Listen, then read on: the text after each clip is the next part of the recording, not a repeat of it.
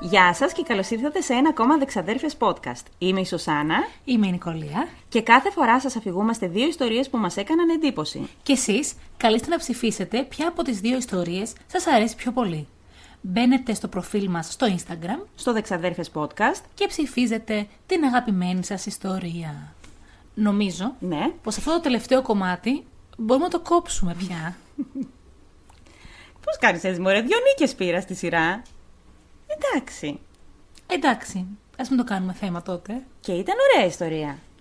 Και η δική μου ήταν ωραία Και η ιστορία. δική σου ήταν ωραία. Απλά εσύ, σε μια ιστορία μέτριας γυναικοκτονίας, Ναι. έβαλες μια νεράιδα στη μέση. Ε, ναι. Οι νεράιδες πάντα κερδίζουν, εντάξει. Γι' αυτό. Ναι. Αλλά θα το καταπιώ κι αυτό. Και μια που λέμε για νεράιδες, να πούμε εδώ ότι στο προηγούμενο podcast ακουγόταν συνεχώς ένας θόρυβος, ένα τουκ τουκ τουκ τουκ τουκ τουκ, που εγώ το κατάλαβα στο μοντάζ και επειδή ήταν πάρα πολύ ωραίο το επεισόδιο, δεν ήθελα να το, να το αφήσουμε έτσι. Ήθελα να βγει. Προσπάθησα όσο μπόρεσα να κόψω αυτά τα τουκ τουκ. Τα οποία όταν γυρίζαμε το επεισόδιο Ναι. δεν τα ακούγαμε. Ναι. Το οποίο συνειδητοποίησα ότι μάλλον ήταν το μικρόφωνο που χτυπούσε στον υπολογιστή. Η ξαδέρφη Νικολία διαφωνεί. Ήτανε η γιαγιά μας η Νεράιδα, ναι. που επειδή λέγαμε τη δική της ιστορία, Ναι. αποφάσισε να κάνει έντονη την παρουσία της. Ναι.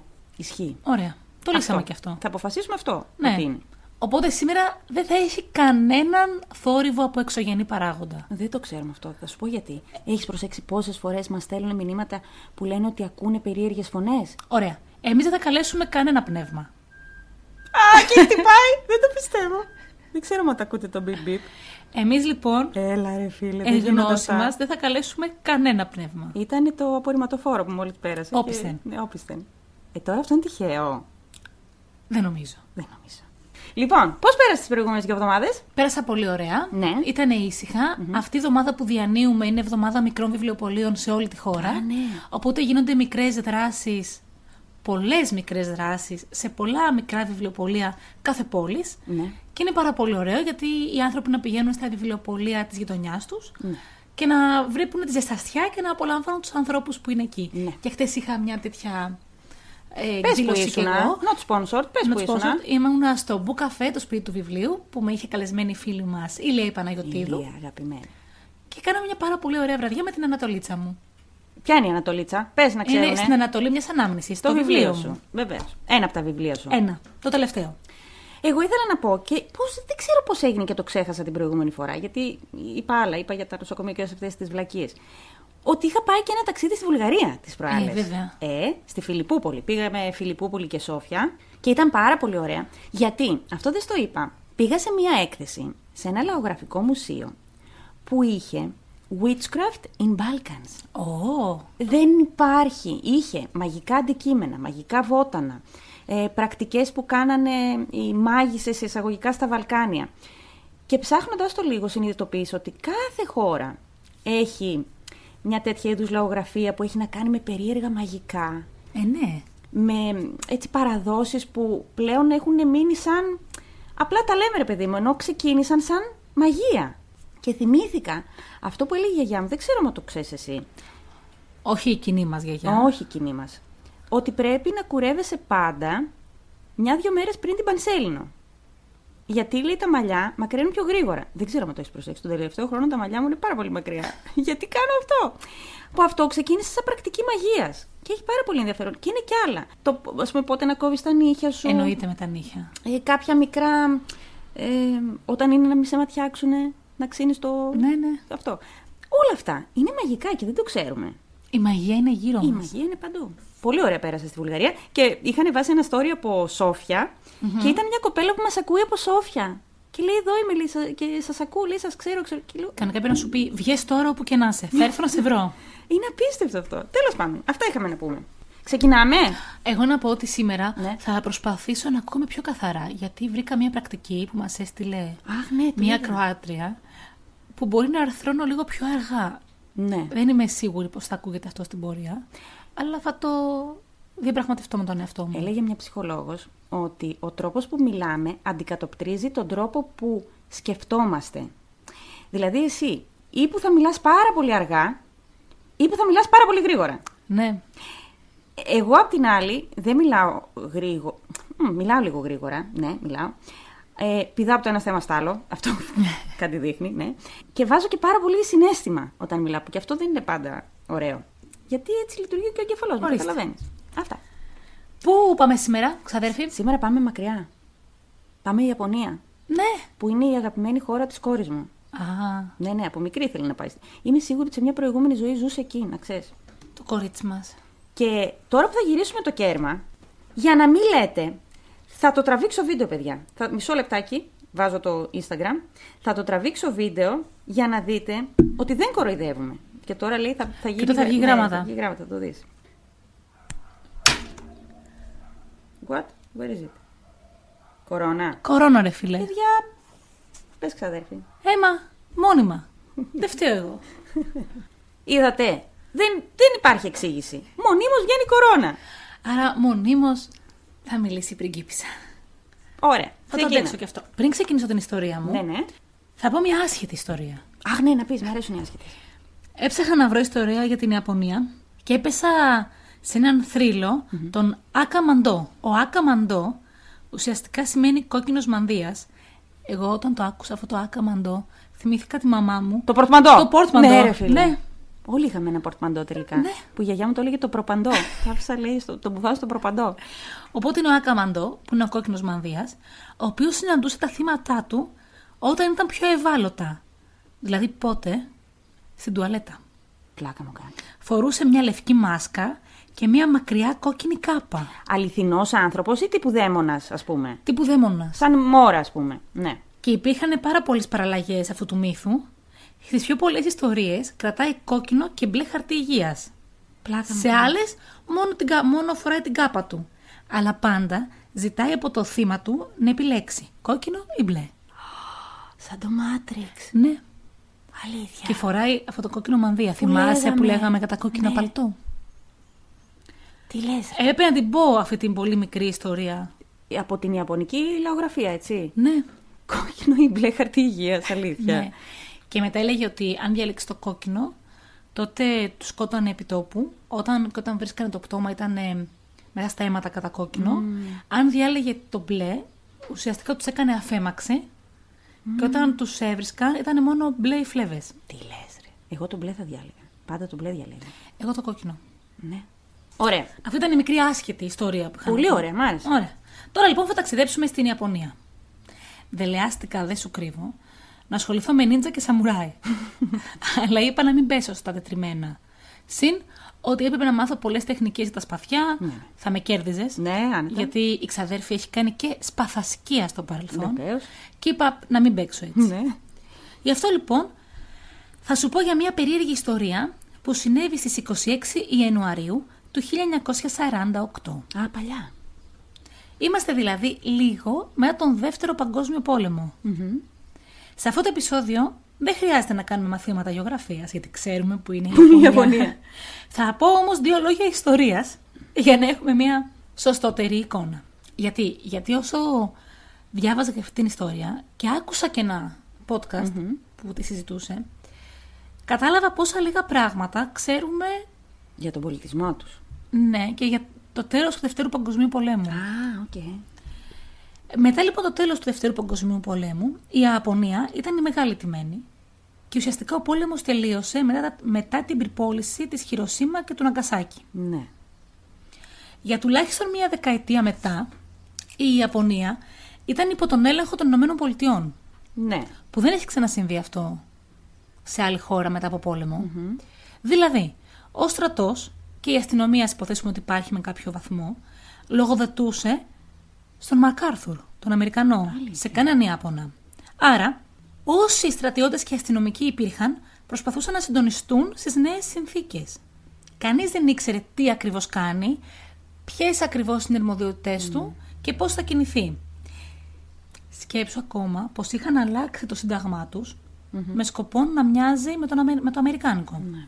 Και έτσι ουσιαστικά άφηναν τον αυτοκράτορα της Ιαπωνίας που συνέχιζε να υφίσταται χωρίς καμία ουσιαστική δύναμη. Εικονικά. Ναι. Τώρα φτιάξα και το σκηνικό τριγύρω από όλο αυτό, ότι είναι μια χώρα εντελώς διαλυμένη.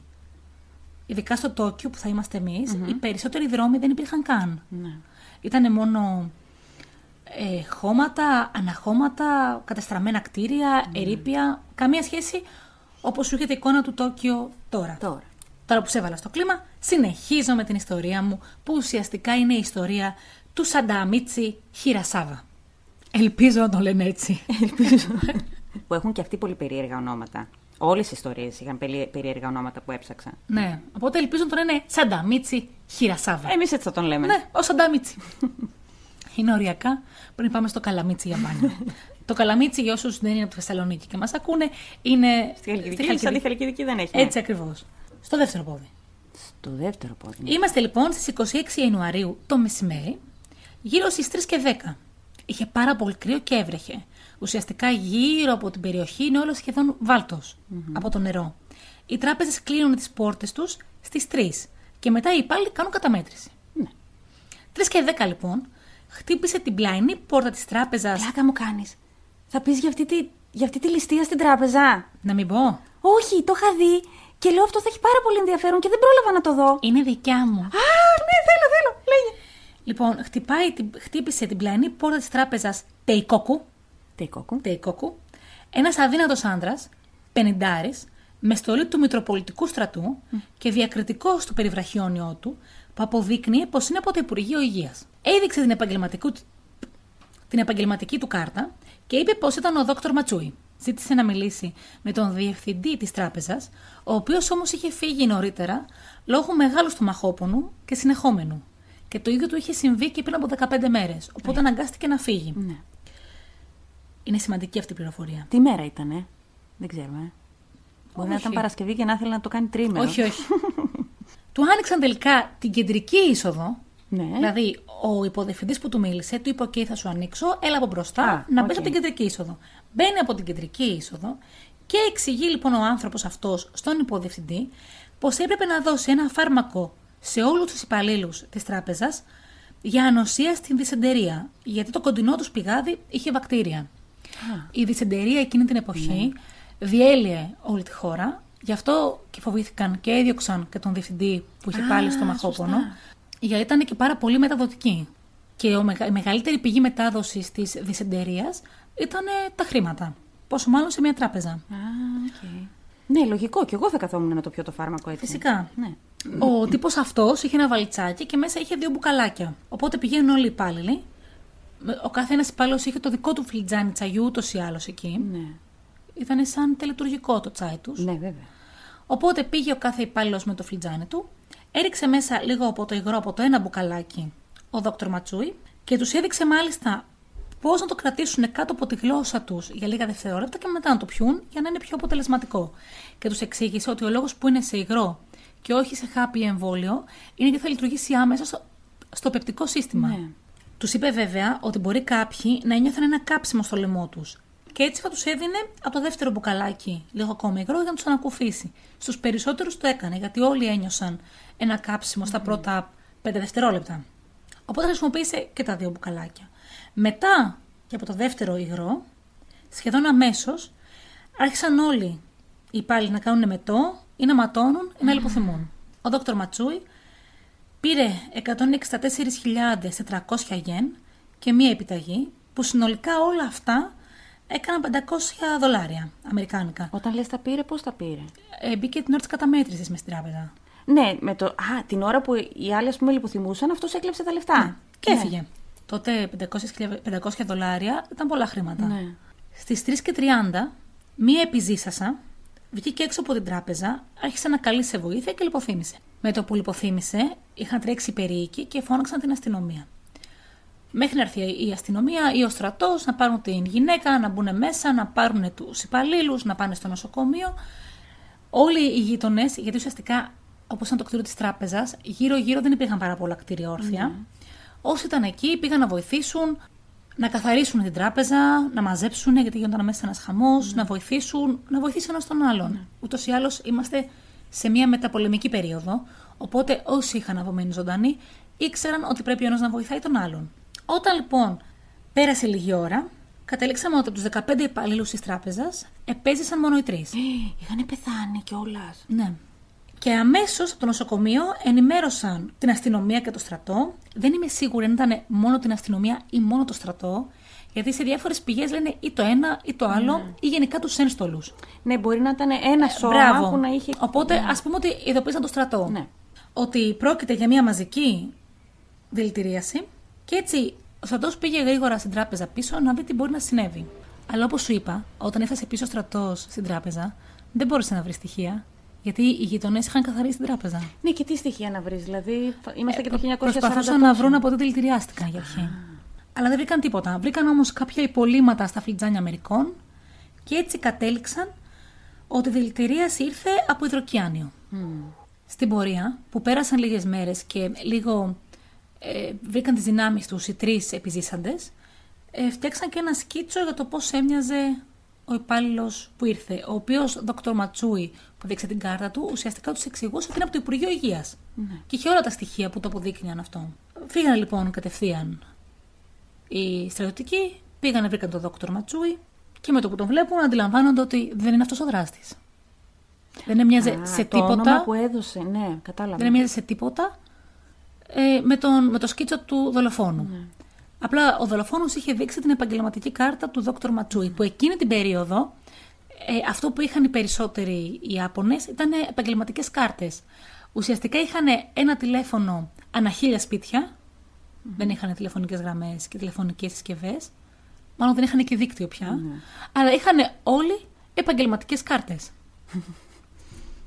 ο οποίος βέβαια, ο Δόκτωρ Ματσούι, Ο αληθινός. ο αληθινος δεν μπορούσε να φανταστεί ποιος μπορεί να έχει χρησιμοποιήσει την κάρτα του. Είχε 100 ίδιες επαγγελματικές κάρτες, με, αυτές- με αυτήν που του δείξανε. Ήταν οι προηγούμενες που είχε τυπώσει, γιατί οι τελευταίες 500 που είχε τυπώσει είχε κάνει κάτι διαφορετικό στη γραμματοσυρά και το σχεδιάκι. Οπότε, οι προηγούμενες ήταν 100. Τους είπε όμως ότι από αυτές τις 100 του μείνανε 5. Άρα μας περισσεύουν 95. καλά. από τις 95, τι 45 τις είχε δώσει σε ασθενείς του. Τις υπόλοιπες 50 τις αντάλλαξε. Μην κοροϊδέψεις, δεν ανταλλάσσουμε καρτούλες έτσι. Ναι. Τις αντάλλαξε με άλλες επαγγελματικές κάρτες. Δηλαδή, εγώ είμαι ο Δόκτωρ Ματσούι, πάρω την κάρτα μου. Εγώ είμαι η Δόκτωρ Νικόλια, πάρω τη δικιά μου. Ναι. Και πίσω από κάθε κάρτα του άλλου επαγγελματία είχε γράψει ποια μέρα την πήρε και Τι πληροφορίες λες, ε? για αυτόν. Σχολαστικότατος. Μπράβο, εγώ καιρός θα ήταν. Έτσι. ναι. Οπότε, μάνε μάνε τους έδωσε 50 επαγγελματίες που έχουν ανταλλάξει κάρτες και τα ονόματα 45 ασθενών. Μπράβο, ρε, εσύ όμως. Κοίτα να δεις τι έκανε αυτός.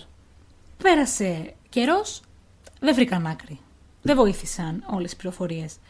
Πάρα πολύ βέβαια έπαιρναν τηλέφωνο στο αστυνομικό τμήμα και λέγανε Εγώ το έκανα.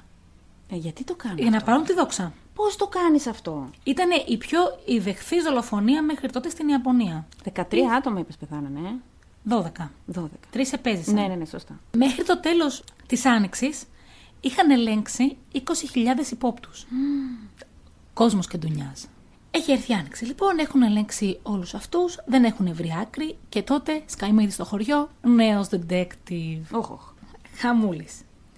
Ο οποίος είχε λύσει 5-6 άλλες υποθέσεις, είχε λίγο τον αέρα του ποιος είμαι εγώ, μπας και βρει μια άκρη. Ιάπωνας κι αυτός. Ναι. Μμ. Μέχρι να έρθει ο καινούριος ο detective, είχαν πάρει τηλέφωνο στην αστυνομία άλλοι δύο διευθυντές τραπεζών που μάθανε τι έγινε σε αυτή την τράπεζα, γιατί αυτό θέλει χρόνο. Ναι.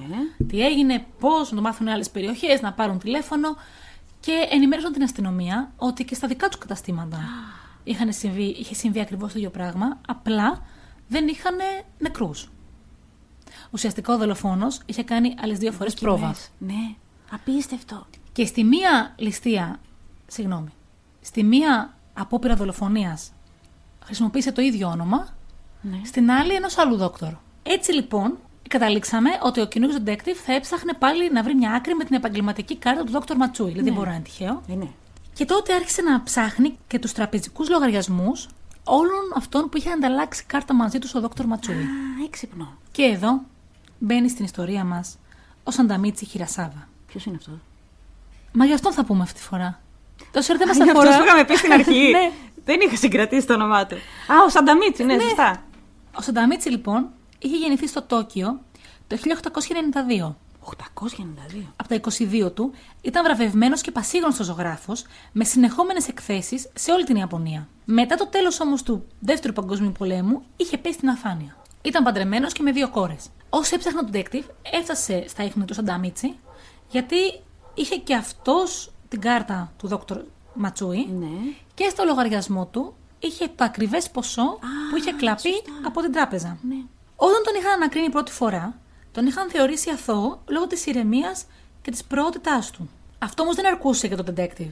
Έτσι, αποφάσισε να τον ξαναψάξει. Παρόλο που ο Σανταμίτσι έμενε σε ένα νησί, νησάκι μικρό ακριβώς απέναντι, Ναι. την ημέρα της δολοφονίας ήταν στο Τόκιο. ναι. Μάλιστα, με τον Δόκτωρ Ματσούι είχαν συναντηθεί και είχαν ανταλλάξει κάρτες στο Πορθμίο μία μέρα που ο Σανταμίτσι ε, περνούσε απέναντι και πήγαινε να δώσει ένα έργο του στον αυτοκράτορα. Μάλιστα. Βέβαια, ο detective μέσα σε όλο αυτό θεωρούσε ότι μόνο το μυαλό ενός ζωγράφου, ενός καλλιτέχνη, θα μπορούσε να φτιάξει μια τέτοια Ναι. ιστορία. Ισχύει αυτό. Ισχύει. Τι έχουμε εμείς οι καλλιτέχνες και εννοείς ισχύει. Ε, ε, ε, είστε επικίνδυνοι. Είναι επικίνδυνοι και με τρομάζουν που λέει και ο Αγγελάκας. Όχι, Ω, ναι. εμείς απλά οι καλλιτέχνες, ο καθένας στον τομέα του μπορεί να σε σκοτώσει μέσα από το βιβλίο του. Έχετε Μέσα- πολλή φαντασία. Και άνθρωπος που έχει πολλή φαντασία μπορεί να γίνει επικίνδυνος με μη αναμενόμενους και προβλέψιμους τρόπους. Τι ωραία το είπα. Ωραία, όσοι μας, όσοι μας ακούτε να ξέρετε, αν μια μέρα τη βρούμε σκοτωμένη, τη σκότωσα εγώ. Ξεκάθαρα. Να έρθετε υπέρ μου στο δικαστήριο. Έτσι λοιπόν πηγαίνει, δείχνει, προσπαθεί να βρει φωτογραφίες ο detective του Σανταμίτσι να τη δείξει στους επιζήσαντες. Δεν μπορεί να βρει καμία φωτογραφία του πουθενά. Ε, δεν υπήρχαν και φωτογραφίες τότε, μωρέ. Άρα δεν μπορεί να τη δείξει. Για να δείξει του Ναι. ναι. επιζήσαντες, ναι. Παρ' όλα αυτά πηγαίνει, τον βλέπει, τον ξανά Ανακρίνει. Ανακρίνει, ευχαριστώ. Ο Σανταμίτσι, βέβαια, αρνιόταν πάντα την εμπλοκή του σε αυτή την ιστορία. Κάποια στιγμή, λοιπόν, ο detective τον πηγαίνει για φαγητό. Να αναγνωρίσουμε εδώ πόσο καλή δουλειά κάνανε η αστυνομία και αυτός ο detective το 1940 τόσο στην 48, Ιαπωνία. ναι. Δεν υπάρχει. Ο detective, λοιπόν, τον πηγαίνει για φαγητό. Ε, τρώνε και τα λοιπά. Ήταν τότε ένα πολύ συνηθές φαινόμενο στην Ιαπωνία ότι όταν έτρωγε φαγητό, στα εστιατόρια που έτρωγες, υπήρχε και ένας φωτογράφος, ο οποίος έβγαζε μυστικέ φωτογραφίες. Πονηρός, ρε φίλε. Οπότε έτσι, στο τέλος του γεύματος, όταν πήγε ο φωτογράφος να βγουν φωτογραφίες, είπε βεβαίως ο Σανταμίτσι. Και έτσι θα είχε στα χέρια του ο Ντεκτή μια έξυπνος, φωτογραφία του. μπράβο. Βέβαια, ο Σανταμίτσι κουνήθηκε λίγο. Μια της φωτογραφίας. Ναι. και έτσι βγήκε λίγο θολός. Selfie. Selfie! Βγήκε θολός. Ναι. Οπότε πάλι δεν ήταν εύκολο αναγνωρίσιμος. Ναι, ναι. Παρ' όλα αυτά, επειδή ο detective δεν είχε και πάρα πολλές συντοχές ακόμα, τον παγλάρωσε. Πολύ αστείο όμως. Σας θυμίζει τίποτα αυτό. Είναι ίδιος ο θείος μου από το χωριό. Έτσι θολός είναι και αυτός κουνημένος. Δεν μπορώ! Αχ, ναι. Τον παγλάρωσε λοιπόν και τον πήγε στο κρατητήριο. Τότε, εκείνη την εποχή, ήταν τόση η δύναμη της αστυνομίας που δεν μπορούσες εύκολα να αντισταθείς. Δεν μπορούσες ούτε να αποδείξεις πολύ εύκολα την αθότητά σου. Υπήρξε τότε και μία έρευνα η οποία αποδείκνυε πως από όσους συλλαμβάνανε οι αστυνομικοί, ο στρατός, Ωραία. σπάνια τους ξανέβλεπαν οι δικοί τους. Γενικά, είμαστε λίγο σε μια κατάσταση χούντας, ας την πούμε. Ναι, εντάξει. Ο Σανταμίτσι λοιπόν, παρόλο που ένιωταν την εμπλοκή του σε αυτές τις δολοφονίες, είχε και άλοθη. Τους έλεγε πως εκείνη την ημέρα ήταν για φαγητό με την κόρη του και τη γυναίκα του στο Τόκιο και μετά πήρε το τρένο και γύρισαν σπίτι τους, όπου τον περίμενε εκεί η άλλη του κόρη με το φίλο της, ήπιαν ένα ποτό, έπαιξε χαρτιά με τον Αμερικανό φίλο της άλλης του κόρης. Και μετά αποχαιρετήθηκαν. Οπότε ήταν συνεχώς με κόσμο. Ναι. Και, ναι, ωραία. Και είχε άλλο. Και ψάξαν λοιπόν να βρουν αυτόν τον Αμερικανό φίλο της κόρης. Ναι. Ο οποίος ήταν άφαντος. Δεν τον βρήκαν πουθενά. Και ξέρανε μόνο το μικρό του όνομα, τύπου Μάικλ. Και υπήρξε και η πιθανότητα κιόλας αυτός ο φίλος να έχει φύγει από τη χώρα. Όλο αυτό τους φάνηκε πάρα πολύ περίεργο. Όταν άρχισαν να το ρωτάνε για τα χρήματα, που ήταν ακριβώς το ίδιο Ναι. ποσό, τους είπε ότι αυτό είναι προφανώς σύμπτωση και ότι αυτά τα χρήματα του τα είχε δώσει ένας ευεργέτης του. Ήταν εκείνη την εποχή, υπήρχε το σύστημα της πατρονίας στην Ιαπωνία. Ναι. Το είχαν πάρα πολλοί καλλιτέχνες. Οπότε έψαξαν να βρουν τον ευεργέτη να δουν αν όντως τα χρήματα που προέρχονταν από εκείνον. Ο ευεργέτης όμως είχε πεθάνει δύο μήνες πριν. Που δεν τον αποκλεί από τον είχε δώσει τα χρήματα, γιατί είχε φτάσει Ε, πλέον. Εξαρτάται πότε έγινε η κατάθεση, πότε. Ναι, δόθηκαν δηλαδή τα χρήματα. έγιναν κάπου μετά τη... το φλεβαρι Αυτός πέθανε κάπου τον Απρίλιο και έχουμε φτάσει καλοκαίρι. Ναι. Άρα θα μπορούσε να τα είχε δώσει αυτό. Φυσικά. Ναι. Στην πορεία έφερε στο τμήμα ο detective τους άλλους δύο διευθυντές από τις άλλες τράπεζες, είδαν το Σανταμίτσι Και είπαν ότι μπορεί και να του μοιάζει. Δεν Δεν ήταν ήταν πολύ. σίγουροι. Όχι. Παρ' όλα αυτά, τον προφυλάκησαν. Καλού κακού. Στις 25 Αυγούστου, 11 μάρτυρες είπαν πως δεν είναι αυτός ο ένοχος. Και 6 μάρτυρες είπαν πως είναι. Έλα ρε εσύ, δεν γίνονται αυτά. Όταν μπήκε στην, α, μ, ε, στην τράπεζα, θα είχε κάποιο είδους μεταμφίεση, Όχι. Νίκος. Ε, πώς γίνεται δηλαδή χωρίς να έχει μεταμφίεση να λες είναι αυτός και Ε, άλλος μπορεί να λέει δεν μοιάζανε είναι». λίγο. Δεν στέκει. Αδύνατη, με λα- καστανή, με στολή του Υπουργείου Υγείας Δεν ξέρω. Κάτι δεν μου κολλάει. και κάπου εκεί, εκείνες τις μέρες, τέλη Αυγούστου, ο Σανταμίτσι έκανε την πρώτη απόπειρα αυτοκτονίας του. Έκοψε τις φλέβες του και με το αίμα του έγραψε «Είμαι αθώος». Συνολικά, έκανε τρεις απόπειρες αυτοκτονίας. Η αστυνομία λοιπόν βγήκε και είπε ότι οι απόπειρες αυτές ήταν δείγμα ενοχής ξεκάθαρα. Εντάξει, όχι. Όχι. Θα μπορούσε να είναι και το αντίθετο. Φυσικά. 50-50 εγώ το δίνω. Στην πορεία όσο ψάχνανε, βρήκαν στο σπίτι του σκόνη κιανίου. Α, ναι, αλλά αυτό που μπορεί να το χρησιμοποιούν οι καλλιτέχνες. Θέλει να σταματήσεις λίγο. Ε, Πετάγεσαι μες στην ιστορία μου. που έδινε. Μη συ- μη τον- πετάγεσαι μες τον- στην ιστορία μου. Το blue side, πώς Μη το λέγανε. πετάγεσαι εμεί στην ιστορία μου. Ναι. Και είπαν λοιπόν οι αστυνομικοί ότι ορίστε, βρήκαμε και το δηλητήριο και τελείωσε. Τότε όμως έγιναν ένα όλοι οι καλλιτέχνες της εποχής Ναι. και είπανε ότι δεν υπάρχει ζωγράφος που να μην χρησιμοποιεί το κιάνιο σε σκόνη. Ναι. Γιατί βγάζει συγκεκριμένη απόχρωση του πράσινου. Ισχύει. Το έλεγε και ο Μπομπρό. Το θυμάμαι. Το θυμάσαι τον Μπομπρό. Κάπου εδώ ξεπετάγεται ένα σπιτάκι. Και κάπου εδώ είναι ένας μικρός δολοφόνος. ναι.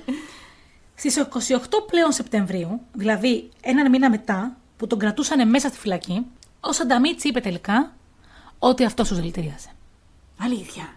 Ναι. Από τότε και ακριβώς μετά την παραδοχή του, Ναι. μόνο ένας δημοσιογράφος μίλησε μαζί του, Ναι. ο οποίος ήταν Αμερικανός.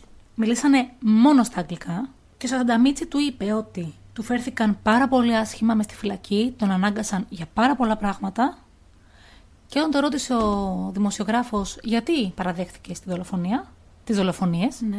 αυτός είπε επιτέλους θα μπορέσω να κοιμηθώ. Ε, Ε, Ενέρεση. ναι, Έχει μια λογική. Εγώ τώρα αυτή τη στιγμή, με αυτά που είπες, είμαι κάπου στη μέση. Δεν έχω πιστεί ότι είναι αυτός. Και φτάνουμε τον Οκτώβριο. Ναι. Είμαστε δύο μήνες μετά. Οι δικηγόροι του είπαν πως τον ανάγκασαν να ομολογήσει. Δεν άλλαξε κάτι. Συνεχίστηκαν να κινούνται δικαστικά και φτάνουμε 25 Ιουλίου, δηλαδή ένα χρόνο μετά, Ναι. που ήταν ακόμα. Ενάμιση χρόνο μετά το περιστατικό. Ναι, αλλά ένα χρόνο που ήταν μέσα στη φυλακή ο Σανταμίτσι, τον καταδίκασαν σε θάνατο, σε απαγχωνισμό. Που όλους αυτούς τους θανάτους τους κάνανε πάρα πολύ γρήγορα στην Ιαπωνία. Αλλά μάντεψε. Πιανού η ποινή δεν εκτελέστηκε ποτέ, Και πιανού. του Σανταμίτσι. Για, γιατί. Γιατί κανένας δικαστής δεν υπέγραψε αυτή τη θανατική Ε, ποινή. ναι. Ενέρεση. Να σου πω κάτι. Έχω, υπάρχουν ενδείξεις ότι είναι αυτός. Στοιχεία. Καλά, ωραία, θα μου πεις τώρα εσύ. Δεν είναι αποδείξεις όμως. Και τι έγινε με τον Σανταμίτσι, δεν αναρωτιέσαι. Ναι, φυσικά αναρωτιέμαι. Δύο χρόνια μετά, το 52, το 52 τον- Περίμενε. Ε, ε, δεν υπέγραψε θανατική ποινή, αλλά παρέμεινε στη φυλακή. Αφού ήταν ε, καταδικασμένο σε Ε, θάνατο. Άρα παρέμεινε στη φυλακή. Ναι. Απλά δεν τον σκοτώνανε. Ναι, Και τον ωραία. έφεραν και ελεύθερο. Ναι.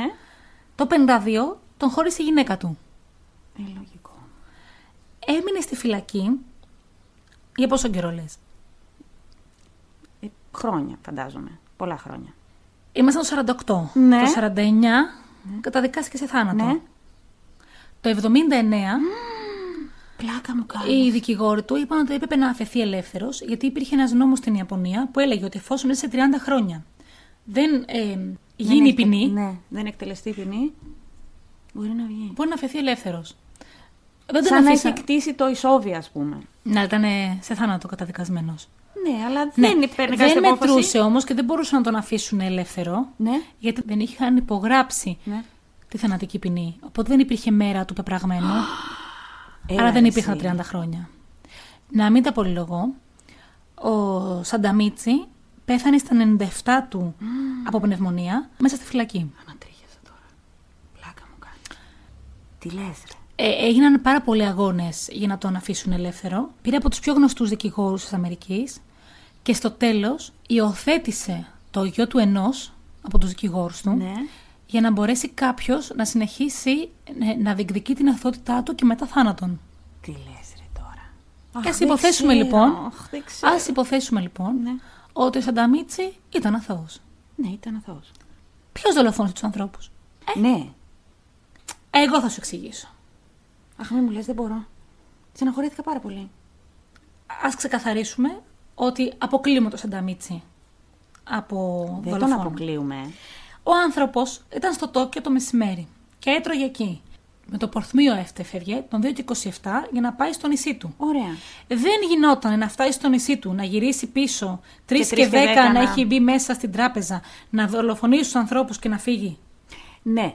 Από την άλλη όμως δεν υπάρχουν μάρτυρες που να λένε ότι τον είδαν να έχει πάρει το καραβάκι ας πούμε. Δεν Να υπάρχουν και μάρτυρες που να είπαν ότι ναι, ήταν όντως αυτός. πάει. Ναι ρε εσύ, όχι. Κάποια άτομα είπες είπαν. Τους έμοιαζε. Ε πώς γίνεται να τους μοιάζει. Ο ταμεία τη τράπεζα δεν είπε πω ο δολοφόνο ήταν έμπειρος στα δηλητήρια, φαινόταν οι γνώσεις που είχε και τα αυτά που τους έλεγε, και ήταν απίστευτα ήρεμος με τέτοιο τρόπο που φαινόταν πως είχε στρατιωτική εκπαίδευση.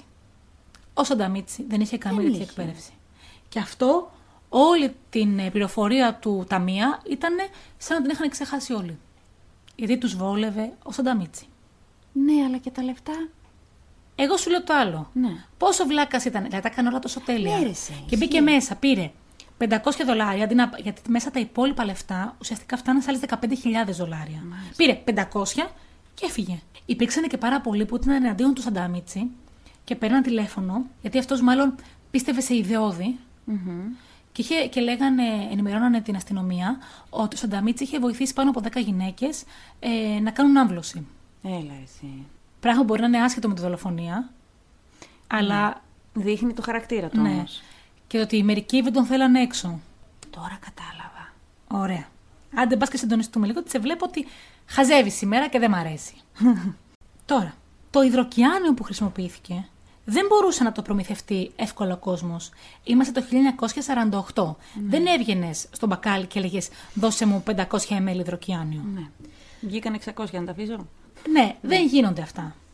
Οπότε δεν μπορούσε να προμηθευτεί κάποιος ο οποίος είναι έξω από, την, ιατρο- από τον ιατρικό κλάδο Ναι. ή έξω από τον στρατιωτικό κλάδο. Ναι. Και εδώ Τώρα εσύ κάτι θες να πεις και εγώ δεν καταλαβαίνω. πρέπει να θυμίσουμε και να ενημερώσουμε ότι γιατί εδώ φτάνει η ανεπάρκεια των γνώσεων και των πληροφοριών που έχουμε από τα ιστορικά γεγονότα του πλανήτη. Ναι. ότι υπήρχε μια παραστρατιωτική ομάδα ερευνών στην Ιαπωνία που ειδικευόταν στα βιολογικά όπλα πολέμου, πυρηνικά και χημικά. Που ήταν γνωστή για πάρα πολύ περίεργες επιθέσεις. Ήταν η γνωστή ομάδα 731, οι οποίοι όσο το έψαχνα, γιατί έψαξα πάρα πολύ για αυτήν την ιστορία, από το 1930 είχαν κάνει άπειρα πειράματα επάνω σε ανθρώπους και ειδικότερα είχαν επιτεθεί με τέτοιους τρόπους σε Κινέζους. Μάλιστα. Γιατί είχαν πάντα μία. Μία κόντρα, ναι. οι Ιάπωνες με τους Κινέζους. Και μάλιστα είχαν μεταδώσει σε ανθρώπους είτε τύφο, είτε άλλες ασθένειες μέσω εμβολίων. Δηλαδή χρησιμοποιούσαν δηλητήρια και φάρμακα. Βιολογικός πόλεμος, ας πούμε. Άρα θα μπορούσαν να ήταν αυτοί.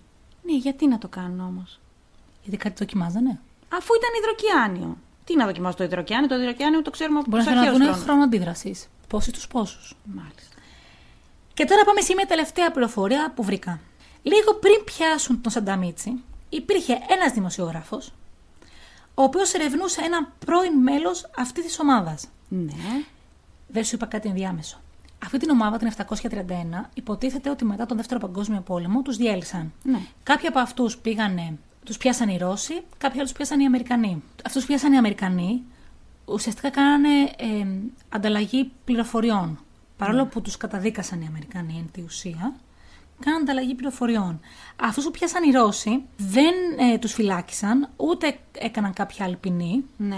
Αλλά παρόλα αυτά οι Ρώσοι λίγο μετά κάνανε την πρώτη τους πυρηνική δοκιμή. Τους χρησιμοποίησαν στην ουσία. Ναι, ναι. Τα γνωστά. Λοιπόν, και ήταν ένας δημοσιογράφος, εδώ έρχεται ο δημοσιογράφος. Είδες πόσα πράγματα σου έχω πει μέχρι Ναι. Πο- τώρα. πολλά, μπράβο, ναι. Ένας δημοσιογράφος ερευνούσε ένα πρώην μέλος αυτής της ομάδας που το είχε βρει στο Τόκιο.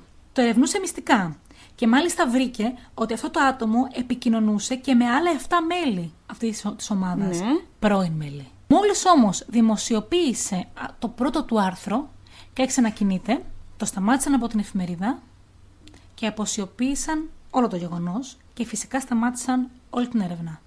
Γιατί και αμέσως φοβήθηκαν. μετά Ναι. Συνέλαβα το Σανταμίτσι. Α. Για πες μου τώρα εσύ. Ναι. Ήταν ο αποδιαπομπαίο τράγος ο Σανταμίτσι. Δεν ξέρω. Ήταν μέλος αυτής της ομάδας και δεν το μάθαμε ποτέ. Γιατί βρήκαν αυτόν αν είναι έτσι και όχι κάποιον άλλον. Χα. Αυτά είχα να πω. Είναι η πρώτη φορά που δεν έχω τι να πω. Και- Ενστικτοδός, διαισθητικά. Διαισθητικά. Έχω την εντύπωση ότι ήταν αθώος. Διαισθητικά. Κι εγώ έτσι νιώθω. Και γιατί. Και ίσως φοβόντουσαν ότι αν έβγαινε έξω από τη φυλακή θα έκανε έρευνες για να... και θα, αποδείκ... θα απεδείκνυε ότι ήταν αθώος και γι' αυτό τον κρατούσαν μέσα. Ή θα αποδείκνυε ότι υπάρχει μια άλλη ομάδα που ακόμη δρά και κάνει πειράματα και γίνονται πράγματα που δεν θέλουν να φέρουν στην επιφάνεια και πόσο μάλλον τα μάθουν και οι Αμερικανοί. Γιατί όλοι αυτοί λογοδοτούσαν στο Μακάρθουρ, είπα. Απ' την άλλη όμως, είναι ο Αμερικάνος που ποτέ δεν βρέθηκε. Είναι το χρηματικό ποσό. Μμμ. Είναι αυτοί που είπαν ότι όντως είναι αυτός. Οι λίγοι τέλος πάντων. Ότι μάλλον είναι αυτός. Ναι, δεν, δεν ξέρω ρε εσύ. Είναι πολλά, πολλά περίεργα μαζί. Αυτή ήταν λοιπόν η ληστεία, παύλα δολοφονία. Απ' την άλλη, μία, ένας από τους λόγους που με κάνει να πιστεύω ότι ήταν όντως αυτή η οργάνωση είναι ότι πήραν πάρα πολύ μικρό χρηματικό ποσό. Μμ.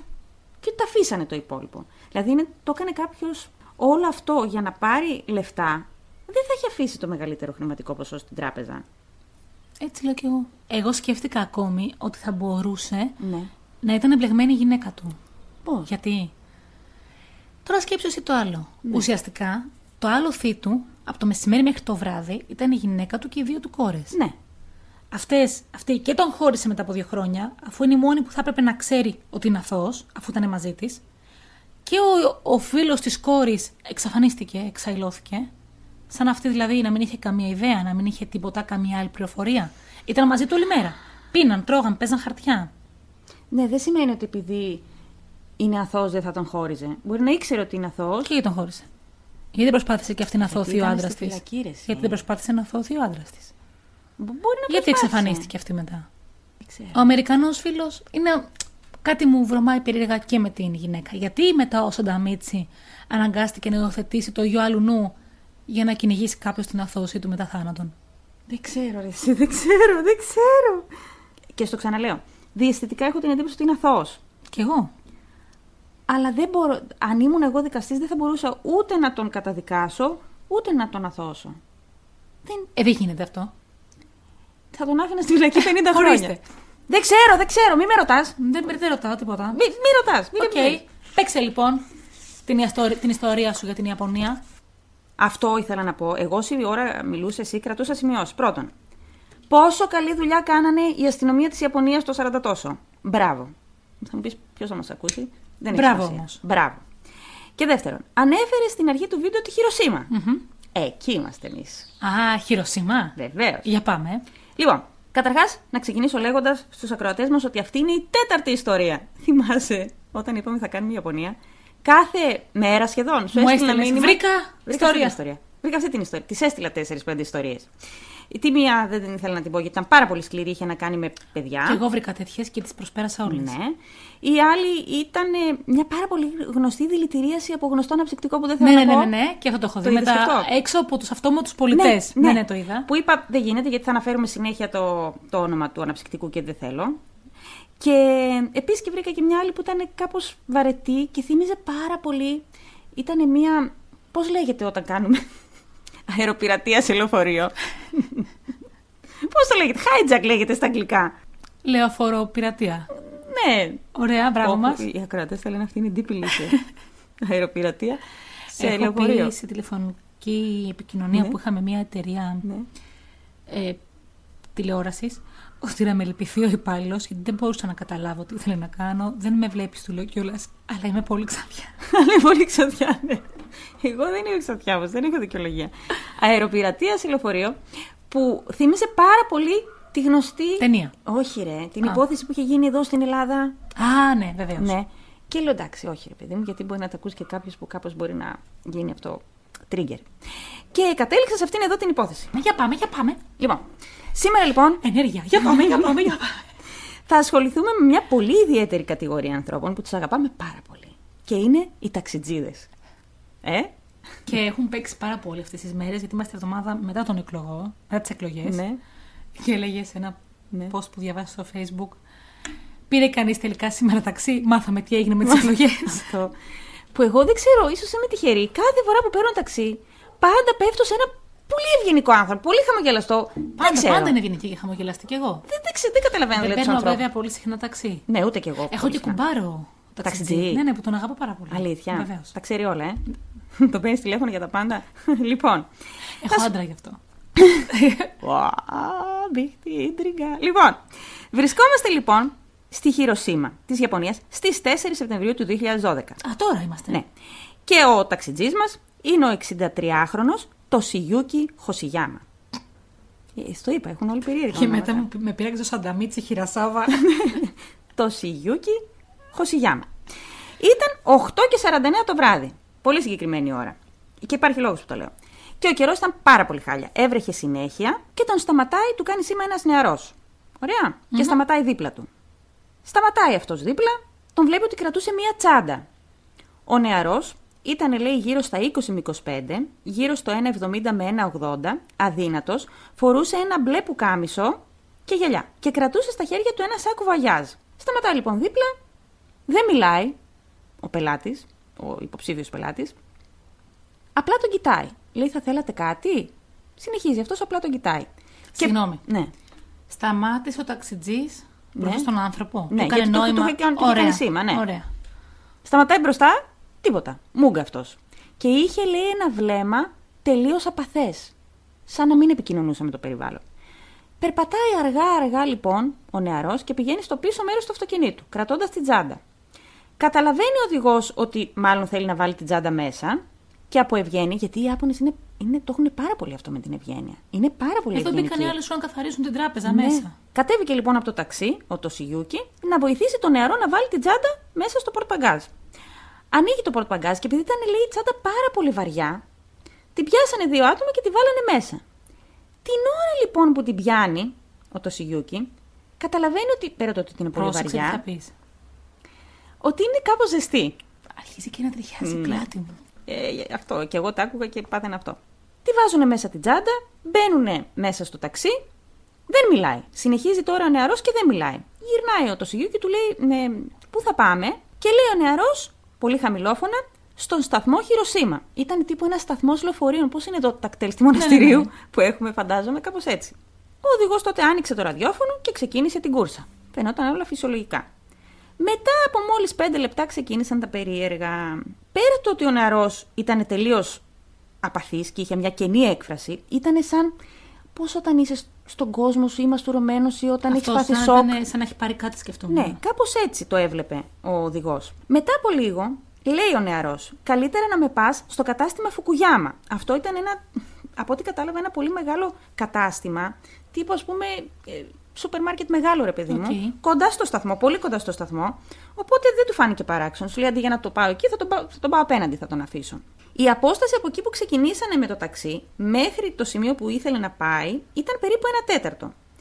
Περνάνε τα λεπτά, είχε πάει 8 και 54, περίπου δηλαδή 5 λεπτά από τότε που ξεκίνησαν, και στο, από το πίσω μέρος του αυτοκινήτου ακούει ένα περίεργο θόρυβο. Αυτά δεν μ' αρέσουν. Ναι, ναι. Ακούει ένα περίεργο θόρυβο. Ήταν σαν κάποιος να κουνούσε κάτι. Γυρνάει, βλέπει από τον καθρέφτη, κοιτάει το νερό και σου λέει αυτός δεν κουνιέται.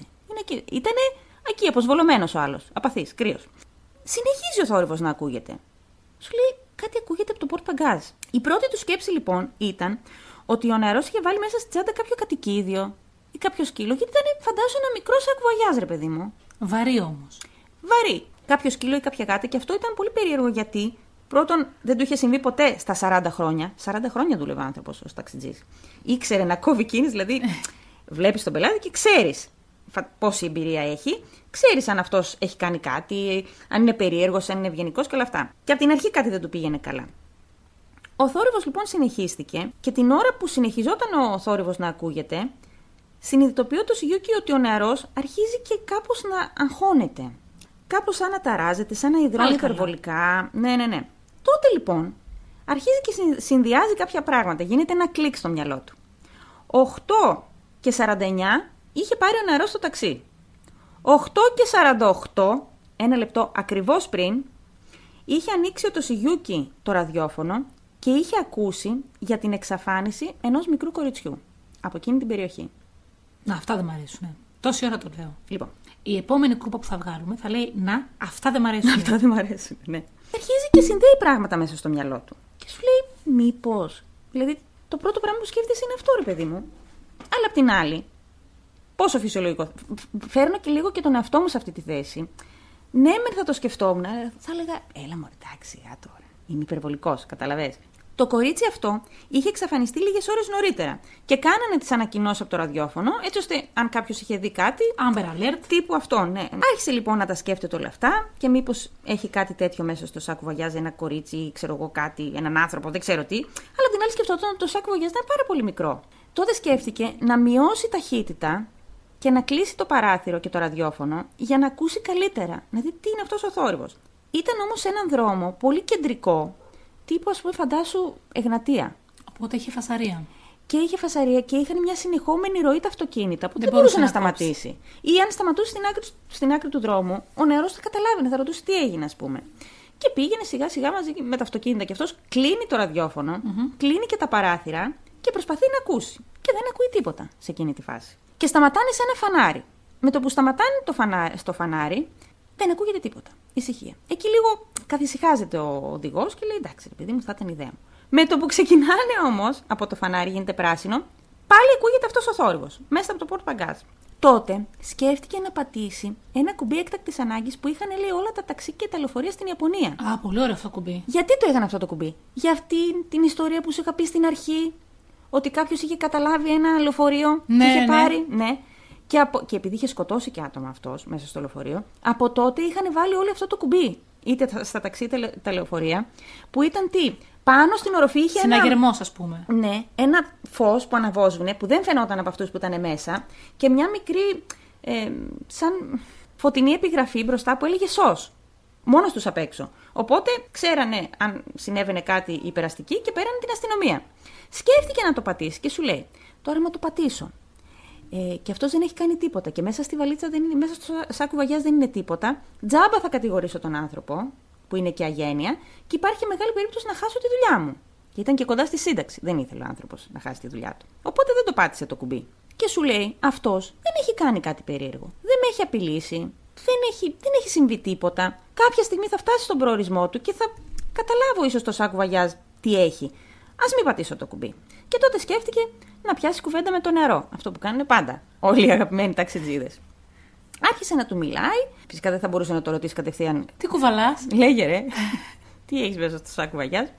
Οπότε άρχισε να τον ρωτήσει, να τον ρωτάει πράγματα. Τύπου ας πούμε, πού πας, με τι ασχολείσαι, τίποτα. Μούγκα. Ο νεαρός δεν απαντούσε σε καμία ερώτηση. Και κάποια φάση γυρνάει και του λέει, ε, τύπου για πλάκα, Μήπως έχεις κανένα σκύλο μέσα στο σάκου βαγιάζ.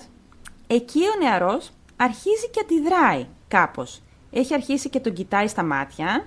ε, Ενώ πριν δεν, δεν είχε, ας πούμε, τα- Οπτική ε, επαφή οπτική κατευθείαν. επαφή, ναι, ναι. Και τον βλέπει ότι αρχίζει και αναστατώνεται πάρα πολύ. Επειδή αναστατώθηκε, σου λέει αυτός κάτι έχει κάνει. Κάτι πρέπει να κάνω, δεν μπορώ να τα αφήσω έτσι. Και σκέφτηκε το εξής. Να πατήσει το κουμπί. Όχι. Σκέφτηκε κάτι άλλο. Στην διαδρομή από εκεί που ήταν μέχρι να φτάσουν σε αυτό το κατάστημα υπήρχε ένα αστυνομικό τμήμα. Και επειδή ήταν βράδυ, συνήθως το βράδυ έχει πολλούς αστυνομικούς εκεί που κάθονται, ας πούμε, απ' έξω. Και σκέφτηκε να περάσει από εκεί, να σταματήσει μπροστά, να κατέβει, να κλειδώσει τις πόρτες και να τους πει: Για κοιτάξτε λίγο, κάτι συμβαίνει. Αυτό του ήρθε εκείνη την ώρα. Ας μην τον κρίνουμε τον άνθρωπο, αυτό του ήρθε να κάνει. Μάλιστα. Ωραία. Για να το κάνει όμως αυτό, φαντάσου ότι ήταν ε, ο μεγάλος δρόμος, Εγνατία παράδειγμα. Για να πάει όμως στο αστυνομικό τμήμα, έπρεπε να κάνει μια μικρή παράκαμψη από ένα μικρότερο δρόμο. Και ο νεαρός θα το καταλάβαινε. Και προσπαθούσε να σκεφτεί πώς θα το κάνω τώρα και αν είχε λίγο κίνηση, θα είχε δικαιολογία να στρίψει μέσα. Αλλά δεν είχε κίνηση σε εκείνο το δρόμο, είχε συνεχόμενη ροή. Η ώρα είχε πάει 9 και 3 λεπτά. Και ο Τωσιγιούκι σου λέει: Δεν γίνεται, πρέπει να το ρισκάρω. Αν είναι κάποιος άνθρωπος εκεί μέσα, πρέπει να τον σώσουμε, ρε παιδί μου. Και στρίβει στο μικρότερο δρομάκι. Για καλή του τύχη, ο νεαρός δεν αντέδρασε. Μετά από κάποια δευτερόλεπτα όμως, γυρνάει και του λέει: Οδηγέ. Φαντάσου τώρα λίγο, ο οδηγός έχει ε, αφοδευτεί πάνω του. ε, λέει αυτός, ναι. Μπορείς να ανοίξεις λίγο το air condition. Τα συχτήρ και εσύ πια. Γιατί ζεστάθηκα. Και ανοίγει το air condition. Γιατί ο άλλος είχε κλείσει τα παράθυρα για να Για να ακούει. ακούει. Ναι. Και ανοίγει το air condition. Και εδώ μπορεί να έχεις μια υπορε- απορία που την είχα κι εγώ σιωράκου για την ιστορία. Γιατί απλά δεν σταμάτησε. Δεν είχα καμία απορία. Θέλω να φτάσει επιτέλους στο αστυνομικό τμήμα να κατέβει. Περίμενε. Γιατί δεν σταμάτησε στο δρόμο να σταματήσει να κλειδώσει και να πει ε, κάτι συμβαίνει. Σου είπε προηγουμένως ο άνθρωπος. Γιατί φοβήθηκε, μην έχει κάνει λάθος, μην δώσει λάθος δείγμα, μήπως τον κατηγορήσει άσκοπα, μήπως χάσει τη δουλειά του. Μα άκουγα γιατί αυτή την μπορεί να ιστορία. κατέβουν πέντε εξωγήινοι να τους πάρουν το ταξί, δεν Και ξέρω. έλεγα, ρε φίλε, δεν είναι δυνατόν. Γιατί δεν σταματάει. Και επίσης να πούμε και που άκουσα την ιστορία. Σε ένα καταπληκτικό κανάλι στο YouTube, μισό, μισό, που λέγεται το κανάλι Kyoto Robato και έχει βίντεο μόνο από ιαπωνικές υποθέσεις. Και πρέπει να σου το είχα στείλει Ναι, ναι, ναι. κιόλας. Ε, έχω τρελαθεί με αυτό το κανάλι. Παίζει να τα άκουσα όλα τα βίντεο, να τα είδα τέλος πάντων. Βρισκόντουσαν πλέον 300 μέτρα από το αστυνομικό τμήμα. Λίγο πριν φτάσουν όμως, φαντάζομαι τώρα τον οδηγό να έχει αγχωθεί, να λέει δεν γίνεται πλέον να φτάσω στο αστυνομικό τμήμα, κάτι συμβαίνει.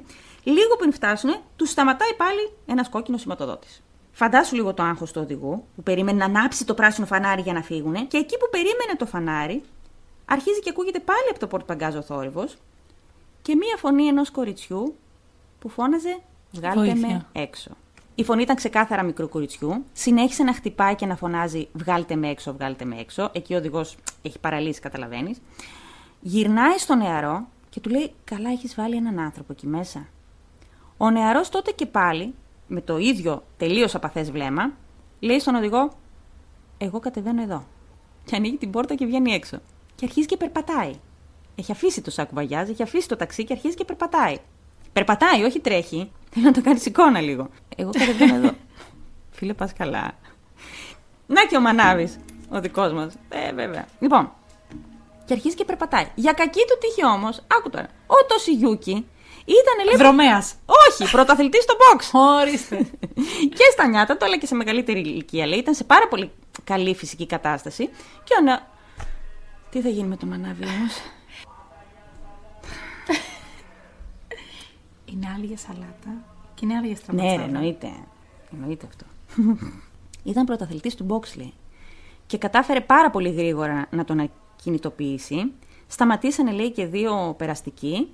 Και αφού τους είπε πάρα πολύ γρήγορα τι είχε συμβεί, ότι ξέρεις, Αυτός πήρε το κοριτσάκι, βίρτε. Ναι, έχει ένα κοριτσάκι μέσα στο. Το στο γνωστό που πορτπαγκάζ. ψάχνουμε. Ναι. Και τον βάζουν μέσα στο ταξί και κλειδώνουν τις πόρτες. Και καλούν την αστυνομία. Άντε, μπράβο. Ναι. Εν τω μεταξύ, λέω ρε φίλε, ήταν το 2012. Αυτός δεν είχε κινητό. Δεν θα μπορούσε να καλέσει με κάποιον τρόπο την αστυνομία. Μήπως φοβήθηκε ότι ο άλλος είχε πάνω του κανόπλο σκοτώσει και αυτόν. Ναι, το, γιατί λέει στην Ιαπωνία τα ταξί είναι όπως είναι τα δικά μας. Δεν έχουν αυτό το, Το διαχωριστικό. το διαχωριστικό που έχουν στην Αμερική. σω φοβήθηκε ή μη- μη βγάλει κανένα μαχαίρι, κανένα όπλο, κάτι τέτοιο. Φυσικά κάλεσαν την αστυνομία, συνέλαβαν τον νεαρό και πάνε να ανοίξουν το πορτπαγκάζ. Ανοίγουν το πορτπαγκάζ και βγαίνει από μέσα ένα κοριτσάκι.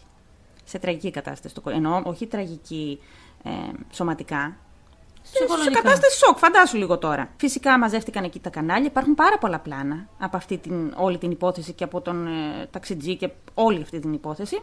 Ε, παίρνουν το κοριτσάκι και το πηγαίνουν σε ένα νοσοκομείο πιο πολύ για να δούνε αν έχει πάθει βεβαιωθούν κάτι, ότι είναι ναι. καλά, σωματικά. Δεν είχε ούτε γρατζουνιά. Δεν την είχε χτυπήσει, δεν την είχε κακοποιήσει. Θα σου εξηγήσω ακριβώς τι έγινε αργότερα. Το κοριτσάκι όμως ήταν καλά. Αλλά άκου να δεις τώρα τι γίνεται. Ποιο είναι το περίεργο. Το κορίτσι που βρέθηκε στο πορτ παγκάζ Ε, Δεν ήταν αυτό που ψάχναμε. όχι. Δεν ήταν το κορίτσι που είχε εξαφανιστεί νωρίτερα. Ήταν σαν η είδηση για την εξαφάνιση του ενός κοριτσιού να είχε βοηθήσει στο να σωθεί ένα άλλο κορίτσι. Μπράβο όμως. Έστω και στο κορίτσι που σώθηκε. Ναι. Τι ακριβώς όμως είχε συμβεί και ποιος ήταν ο νεαρός άντρας, επιτέλους. Το όνομά του ήταν Τομοχύρο Κοντάμα και ήταν 20 χρονών. Ο Τομοχύρο είχε μεγαλώσει στη Χειροσύμα, ήταν πάντα ένας από τους καλύτερους μαθητές στο σχολείο, είχε φίλους και παρέες πάντα και ποτέ στη ζωή του δεν είχε δημιουργήσει κανένα πρόβλημα, είτε στο σχολείο είτε στην οικογένειά του. Μεγαλώνοντας όμως, άρχισε να κλείνεται όλο και περισσότερο στον εαυτό του. Περνούσε. Να κλείσουμε λίγο τις πόρτες, δεν είναι Και πάλι θα ακούγεται. Εντάξει. Βλέπεις ότι σήμερα το podcast γίνεται κάπως με πολύ κόπο, δεν ξέρω γιατί. Τι να κάνουμε. Ωραία. Περνούσε πολλές ώρες στο δωμάτιό του, όσο μεγάλωνε ας πούμε, παίζοντας video games και βλέποντας άνιμε. Συγκεκριμένα λέει, το αγαπημένο του άνιμε ήταν εμ, ένα που είχε ένα story με τέσσερα κορίτσια που πήγαιναν στο ίδιο σχολείο και πολεμούσαν δαίμονες, λέει, και κακές οντότητες. Okay. Τύπου Power Ranger, φαντάσου. Ε, ναι, σε κοριτσάκια. αλλά με κοριτσάκια, ρε παιδί μου, που πολεμούσαν τους κακούς τέλος πάντων. Sailor Moon. Όχι. Εντάξει, πάμε ναι, τέλος Ρέιτσελ. πάντων. ναι. Α, Αυτή την εμφάνιση είχαν όμω τα κοριτσάκια επειδή είδες. το είδα. Οπότε, κάπως έτσι λέει ξεκίνησε η αιμονή του με τα νεαρά κορίτσια. Φανταζόμουν ότι κάποια ψυχική ασθένεια προπήρχε.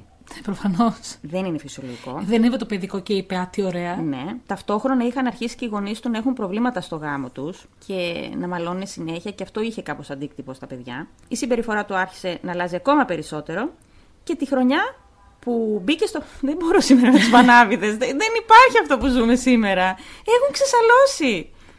Ντομάτες, πατάτες. Είναι ο τρίτος που περνάει. Είναι ο τρίτος που περνάει. Το απορριμματοφόρο. Μπιπ, μπιπ.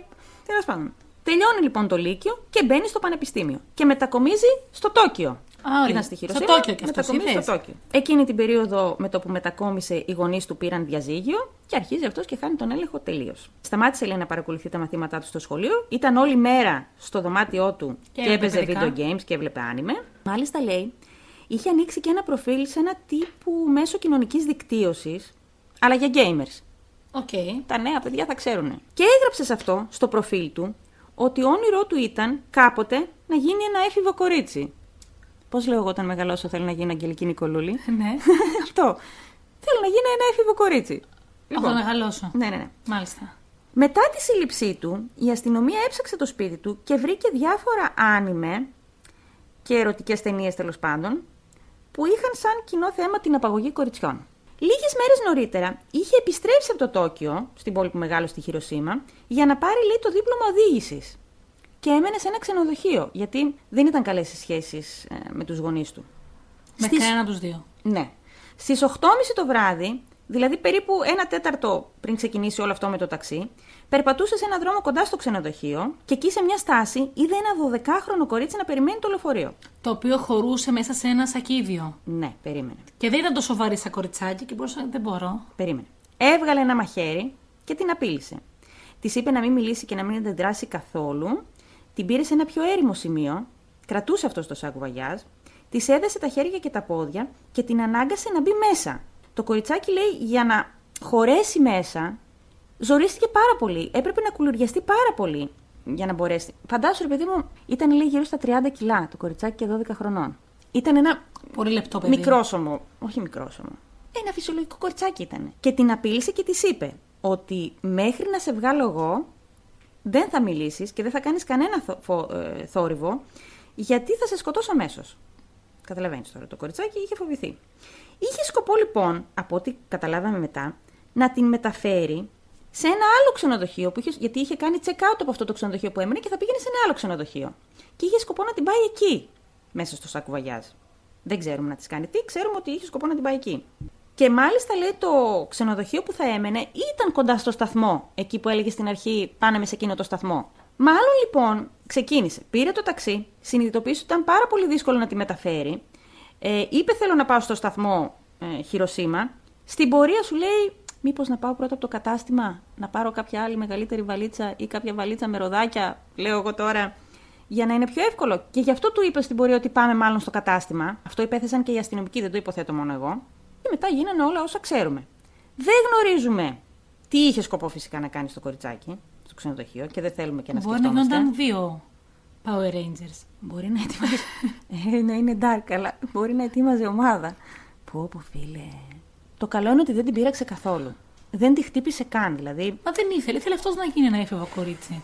Ο Τομοχύρο λοιπόν, με το που τον συλλάβανε, παραδέχτηκε κατευθείαν τις πράξεις του και καταδικάστηκε σε μόνο τέσσερα χρόνια φυλάκισης. Ναι, για απαγωγή θεωρητικά. Ναι, γιατί δεν την είχε κακοποιήσει, δεν την είχε. για Αλλά, απαγωγή. ρε, εσύ, εμένα μου φαίνεται πολύ λίγο. Οι γονείς του, λέει όμως, πλήρωσαν 2 εκατομμύρια γεν και η ποινή μειώθηκε στα 3 χρόνια. Οι γονείς που δεν τα είχε καλά Ναι, μαζί ναι. τους και δεν έμενε σπίτι Ε, τους. Ναι. Στα 3 χρόνια δηλαδή ήταν έξω. Δηλαδή θέλω να σκεφτείς ότι αυτός ο άνθρωπος είναι ελεύθερος από το 2015. Θέλεις να σκεφτείς το 2022 και το 2023 που του ανθρώπους σε αυτή τη χώρα έχουμε αφήσει ελεύθερους Όχι. και έχουν καταδικαστεί. Όχι, δεν Ε, ναι. Ωραία. Πάμε πάλι. Ενώ ξέρουμε ότι έχουν κάνει αδικήματα. Έχουν καταδικαστεί γι' αυτά. Και έχουν κάνει τρεις χειρότερα. Ναι, ναι. Και έχουν καταδικαστεί. Έχουν καταδικαστεί γι' αυτά Και και είναι είναι ελεύθεροι. έξω. Ναι. Οπότε λογικό και στην Ιαπωνία να είναι το ίδιο. Μη με συγχύσεις, μη με συγχύσει. Δεν, δεν- δεν θέλω, δεν θέλω. Λοιπόν, χωρίς να έχει επιβεβαιωθεί τίποτα, λέγεται ότι πλέον ο Τομοχύρο δεν έχει καμία σχέση με τους γονείς του και ότι μένει με τη γιαγιά του στη Χειροσύμα. Ο οδηγός του ταξί όχι απλά μ, Βε- Πήρε ένα τύπου βραβείο, ρε παιδί Τιμητική μου. διάκριση. Μια τιμητική διάκριση. Μπράβο. Μπράβο, ωραίο το είπες. Γι' αυτό είσαι συγγραφέας. για όλα αυτά που έκανε. Ε, τον Βραβείο βγάλανε καλύτερο κατευθείαν στη ταξιτζή. σύνταξη. Πήρε το κλειδί της πόλης. Ναι, ναι. το κλειπ της πόλης. Τον βγάλανε κατευθείαν στη σύνταξη, Ε, ναι. λοιπόν, το περιστατικό. Κακόμοιρος. Ναι. Σου λέει μην του συμβεί τίποτα άλλο και έχουμε άλλα. Το κοριτσάκι που. Σώθηκε. Ναι, χρειάστηκε λέει ψυχολογική υποστήριξη, αλλά τώρα είναι καλά Ωραία. και είναι γύρω στα 23. Και όσον αφορά το άλλο κορίτσι που είχε εξαφανιστεί εκείνη την ημέρα, γιατί και με, με ένοιαζε αυτό, Και εγώ πήγα να ρωτήσω. δεν βρήκα καμία άλλη πληροφορία. Έψαξα πάρα πολύ. Τι έγινε με εκείνο το κοριτσάκι. Καλά, θα μπορούν το να βρέθηκε μετά από λίγες μέρες και γι' αυτό να μην υπάρχει σαν ιστορία. Ε, φ- κοίταξε. Αυτό θα συνέβη. Στην Ιαπωνία έχουν ένα θέμα. Δεν δημοσιοποιούν εύκολα ονόματα. Ναι. Οπότε είτε βρέθηκε, είτε δεν βρέθηκε. Μάλλον, α- αν δεν είχε βρεθεί, θα, θα ήταν γνωστό το όνομά της, Ναι, φαντάζομαι. γι' αυτό. Ναι. Οπότε ας ελπίσουμε ότι Ναι. βρέθηκε. Αυτή ήταν η ιστορία μου. Πάει και ο ταξιτζής σου, ευτυχώς. Βγήκε στη σύνταξη ο Μας άνθρωπος. Ναι. ακούνε και ταξιτζίδες εντωμεταξύ. Μας έχουν στείλει μηνύματα, έτσι δεν είναι. Ναι, βέβαια. Αυτό ήθελα να πω. Σκέψου όμως αυτό. Τι μου έκανε εντύπωση σε αυτή την ιστορία. Δύο πράγματα. Πρώτον, η ψυχραιμία σε εισαγωγικά του ταξιτζή. Και του βλαμμένου του απαγωγέα. Ο, ο παγωγιά δίπλα Που μέσα. είπε: «Ε, Έχω ένα σάκο. Οπ, Ναι. ένα κοριτσάκι. Χα! Συνδυασμός. Ναι. Και το τραγικό της ηρωνίας, το πώς η εξαφάνιση... Δηλαδή, 8 και 49 πήρε το ταξί, 8 και 48 είχε ακούσει την ανακοίνωση στο ραδιόφωνο. Γιατί μπορεί αλλιώς να μην ήταν ψηλιασμένος, να μην είχε το νου του. Ναι. Μπράβο. Σωστό σώθηκε Ε, επαγγελματία. ένα κοριτσάκι από αυτό το πράγμα. Γιατί θυμάσαι στο Trevor Dilly, στο προηγούμενο Ναι. podcast μας, το δικό μου. Ναι. Ποιο είναι το πρόβλημα της ιστορίας, ότι εκείνη τη μέρα οι ταξιτζίδες έκαναν απεργία. Είδες πολλά συνδέονται. Και έλεγε, αν είναι έξω, λέει, τουλάχιστον οι ταξιτζίδες, επειδή είναι παρατηρητικοί, Ναι. λόγω της δουλειάς τους, Ναι. έχουν πάντα μία πληροφορία παραπάνω. Και επίσης αυτό που λέμε πάντα. Ο ταξιτζής είχε από την αρχή ένστικτο Ναι. ότι κάτι δεν πάει καλά. Να ακούτε το ένστικτό σας. Και να κάνουμε και εδώ και μία Μία παρότριση. Μία παρότρινση. Αυτή τη λέξη έψαχνα.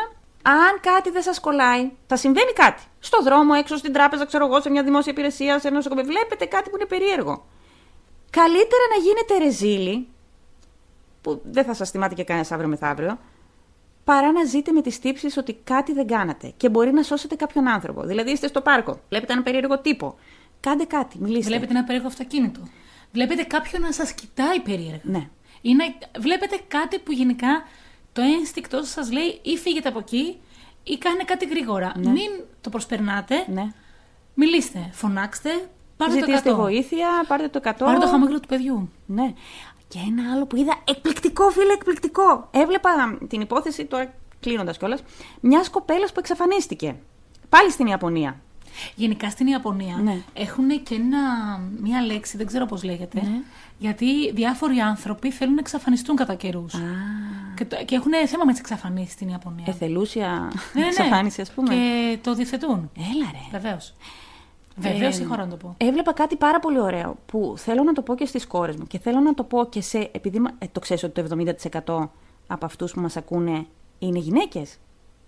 Το 70% δεν στο είχα πει ποτέ. Είναι γυναίκες από 25 μέχρι 35. Το 70%. Και ευχαριστούμε, κορίτσια. και τα γόρια μας φυσικά. Ε, αν ποτέ θέλετε να πάτε κάπου που είναι επικίνδυνα ή που νιώθετε, ρε παι- ή θέλετε ένα ραντεβού, ρε παιδί μου, κρυφό, κατάλαβες. Ή δεν θέλετε να πείτε σε κανέναν που είστε. Στείλτε ένα email στον εαυτό σας που θα είστε. Δεν είναι πάρα πολύ έξυπνο. Είναι πολύ έξυπνο. Γιατί α, ακόμα κι αν δεν έχεις πει σε κανέναν που είσαι, αν σου συμβεί κάτι, Θα βρουν που ήσουν. ναι. Ε, Εγώ το θεώρησα αυτό πάρα πολύ Είναι έξυπνο. πάρα πολύ έξυπνο. Και είναι σε μια άλλη χώρα, δεν θυμάμαι σε ποια, να Ε, είδες. Ναι. Μπορείς στις Ηνωμένες Πολιτείες. Όπου έχουν μια γραμμή, Ναι. παίρνει ένα πενταψήφιο αριθμό, τύπου 11880, Ναι. και το σηκώνουν άγνωστοι σε σένα και τους μιλάς. Τους λες: Είμαι η Νικολία, φορώ ένα παντελόνι και μια μπλούζα, Πλάκα. Ναι. περπατάω πάνω στην Εγνατία και πηγαίνω εκεί. Αλήθεια. Και σου μιλάνε μέχρι να φτάσεις. Τι λες, ρε. Αυτό είναι πολύ χρήσιμο. Ναι. Θα μου άρεσε να μιλά, να δουλεύω Και σε μια εμένα. τέτοια γραμμή. Εγώ συνήθως όταν είμαι σε τέτοιες στιγμές και σημεία, παίρνω τη μαμά μου ακόμη και τώρα. Ναι, όλες το κάνουμε αυτό. Ναι. Είναι τραγικό να σκεφτείς τι χρειάζεται να κάνουν οι 40χρονε γυναίκες το 2023 γιατί φοβούνται Το στον κάνω δρόμο. ακόμα. Ε, και εγώ το κάνω. Ή κάνω ότι μιλάω, ας πούμε. Εγώ παίρνω και μιλάω, δεν πτούμε. Αυτά είχαμε να πούμε σήμερα. Με πολλά νεύρα κλείνουμε αυτό το podcast. Ελπίζουμε να το απολαύσατε. Ελπίζουμε να σας άρεσε το ταξίδι μας σήμερα στην Ιαπωνία. Το επόμενο ταξίδι μας δεν ξέρουμε που θα είναι, θα το σκεφτούμε σοβαρά Ναι, και δημοκρατικά πάντα. ναι. Σας ευχαριστούμε πάρα πολύ που μας ακούσατε. Πραγματικά πάρα πολύ. Μέχρι την επόμενη φορά, Γεια σας! γεια σας!